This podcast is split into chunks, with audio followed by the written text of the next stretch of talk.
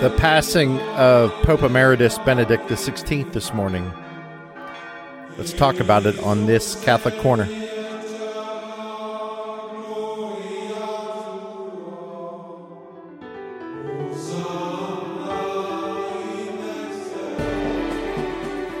Welcome to the Theory to Action podcast, where we examine the timeless treasures of wisdom from the great books in less time to help you take action immediately and ultimately to create and lead a flourishing life. Now, here's your host, David Kaiser. Hello, I am David, and welcome back to the Theory to Action podcast and to this special edition Catholic Corner. It is with very sad news that we hear of the passing of Pope Emeritus Benedict XVI this morning. His legacy will be one of the finest thinkers and greatest minds in the church's history. Certainly over the past two centuries that he lived, most of the 20th century and a quarter of the 21st century. Catholics and non Catholics alike have treasured his deeply theological writings. And for me, I have always treasured the way he began his pontificate after the passing of John Paul II, St. John Paul II. This was no easy task to have to fulfill the very big shoes of a much beloved John Paul II after some 26 years of his pontificate. And with Pope Benedict's first words upon reaching the balcony overlooking St. Peter's after his election as Pope, they were gracious, stirring, and yet simple. I am a humble worker in the vineyard of the Lord, he said. What a great way to start a pontificate. Joseph Aloysius Ratzinger was a priest, advisor, to the Second Vatican Council, bishop, cardinal, and then pope. The portrait of the man will surely be studied for years and centuries to come, but three things stuck out to me during his pontificate. First, that, boy, I and we have a lot to study of his works, his theological thinking, because, like so many who have read widely and deeply of Pope Emeritus, he was rightly referred to by many experts as a modern day doctor of the church. Now, granted, in the vast 2,000 years history of the Catholic Church, there's only been 35 doctors of the church. So we would do well to drink deeply of this great writer and great thinker. Now, just one quote from his book, The Introduction to Christianity, which was widely used throughout many Catholic colleges, universities, and seminaries as a modern classic to accompany the learning of the beginnings of the faith. Go into the book. Quote Since this work was f- first published, more than 30 years have passed, in which world history has moved along at a brisk pace. In retrospect, two years seems to be particularly important milestones in the final decades of the millennium that has just come to an end. 1968, and 1989. The year 1968 marked the rebellion of a new generation, which not only considered post war Reconstruction in Europe as inadequate, full of injustice, full of selfish, selfishness and greed, but also viewed the entire course of history since the triumph of Christianity as a mistake and a failure. These young people wanted to improve things at last, to bring about freedom, equality, and justice, and they were convinced that they had found the way to this better world in the mainstream of Marxist thought. The year 1989 brought the surprising collapse of the socialist regimes in Europe, which left behind a sorry legacy of ruined land and ruined souls. Anyone who expected that the hour had come again for the Christian message was disappointed although a number of believing Christians throughout the world is not small, Christianity failed at that historical moment to make itself heard as an epoch making alternative. Basically, the Marxist doctrine of salvation, in several differently orchestrated variations, of course, had taken a stand as the sole ethically motivated guide to the future that was at the same time consistent with a scientific worldview. Therefore, even after the shock of 1989, it did not simply abdicate. We need only to recall how little was said about the horrors of the communist gulag, how isolated Solzhenitsyn's voice remained. No one speaks about any of that. A sort of shame forbids it. Even Pol Pot's murderous regime is mentioned only occasionally in passing. But there was still disappointment. A deep seated perplexity. People no longer trust grand moral promises. And after all, that is what Marxism had understood itself to be. Later on, he finalized this thought. That is why I am firmly convinced that a renewal of Christology must have the courage to see Christ in all of its all of his greatness as he is presented by the four gospels together in the many tensions of their unity.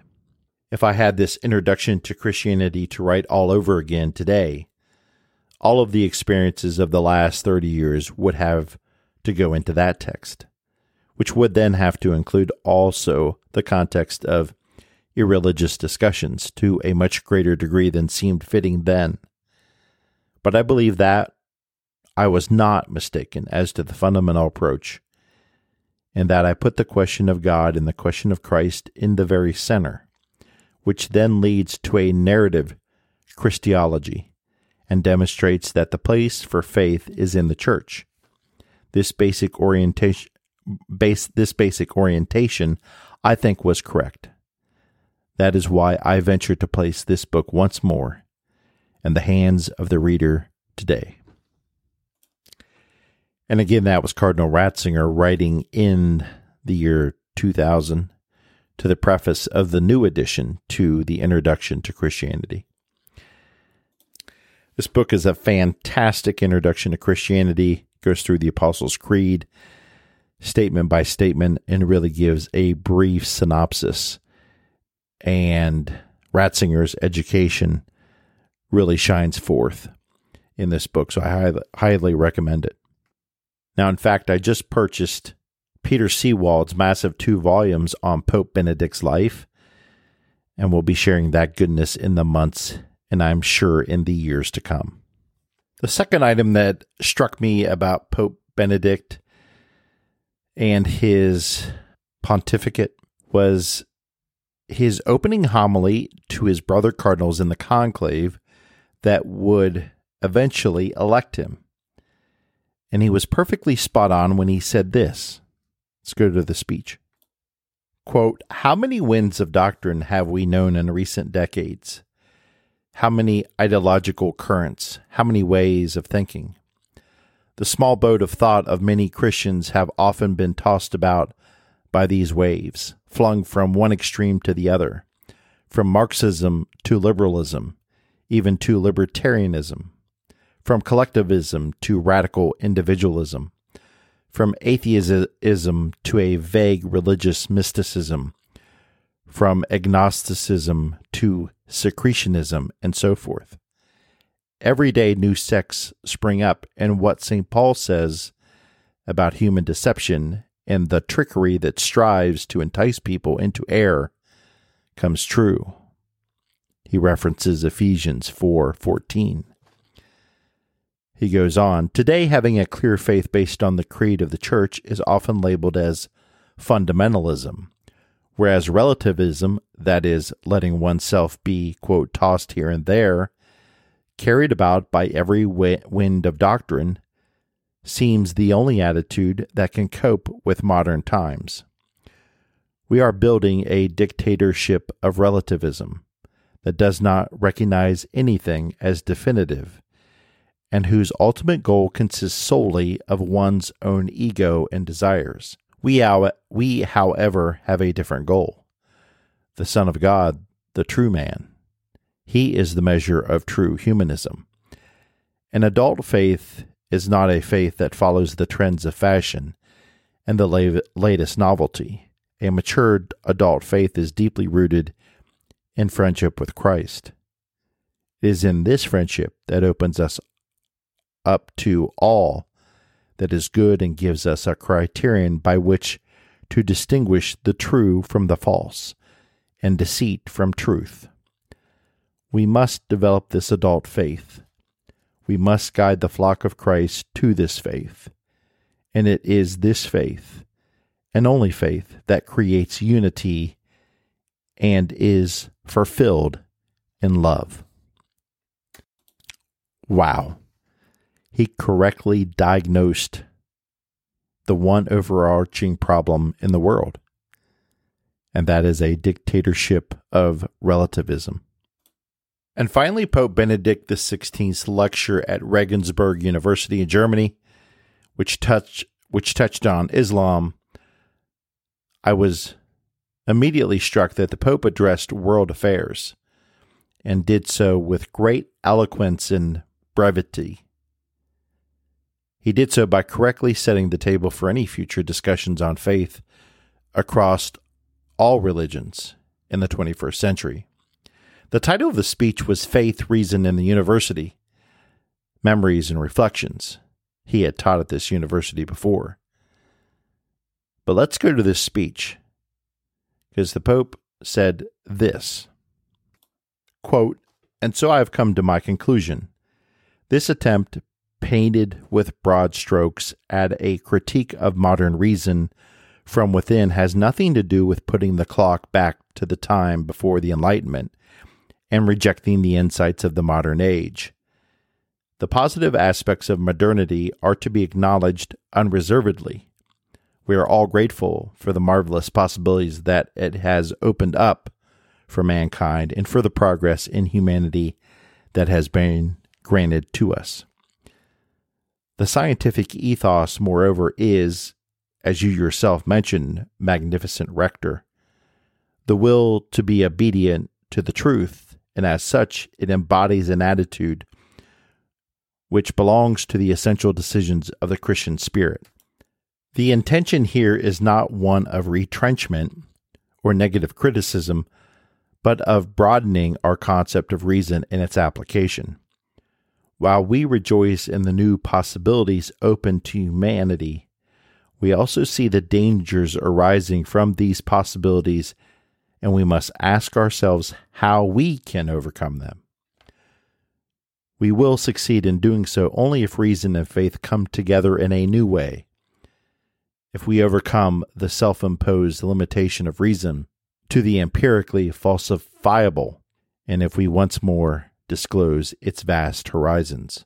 In this sense, theology rightly belongs in the university and within the wide ranging dialogue of sciences, not merely as a historical discipline and one of the human sciences, but precisely as theology, as inquiry into the rationality of faith. Only thus do we become capable of that genuine dialogue of cultures and religions so urgently needed today. Again, Pope Benedict addressed squarely the most fundamental question put before the world and across the, the big three religions of faith, namely those religions who call the God of Abraham, who they claim to worship, he asked that question of us and of them, quote, what's the role of reason and the human relationship as it interacts with this covenant of faith? We would all do well to study this lecture many times and understand the consequences. What the Pope's question is, he put to the world. Joseph Ratzinger's life was pivotal as he was guided by the Holy Spirit in his own spirit of service. As he himself said upon his election as the 265th successor to the Apostle Peter, I am a humble worker in the vineyard of the Lord. May God be merciful in his judgment and bring Pope Benedict XVI, Joseph Aloysius Ratzinger, bring him to a place of refreshment and light whereupon he may glorify the Lord for all eternity. May God rest his soul in peace, and may God bless you Joseph Aloysius Ratzinger.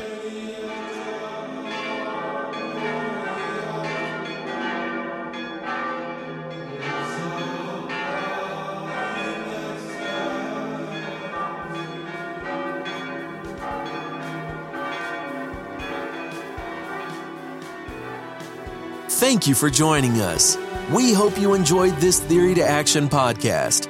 Be sure to check out our show page at teammojoacademy.com, where we have everything we discussed in this podcast as well as other great resources. Until next time, keep getting your mojo on.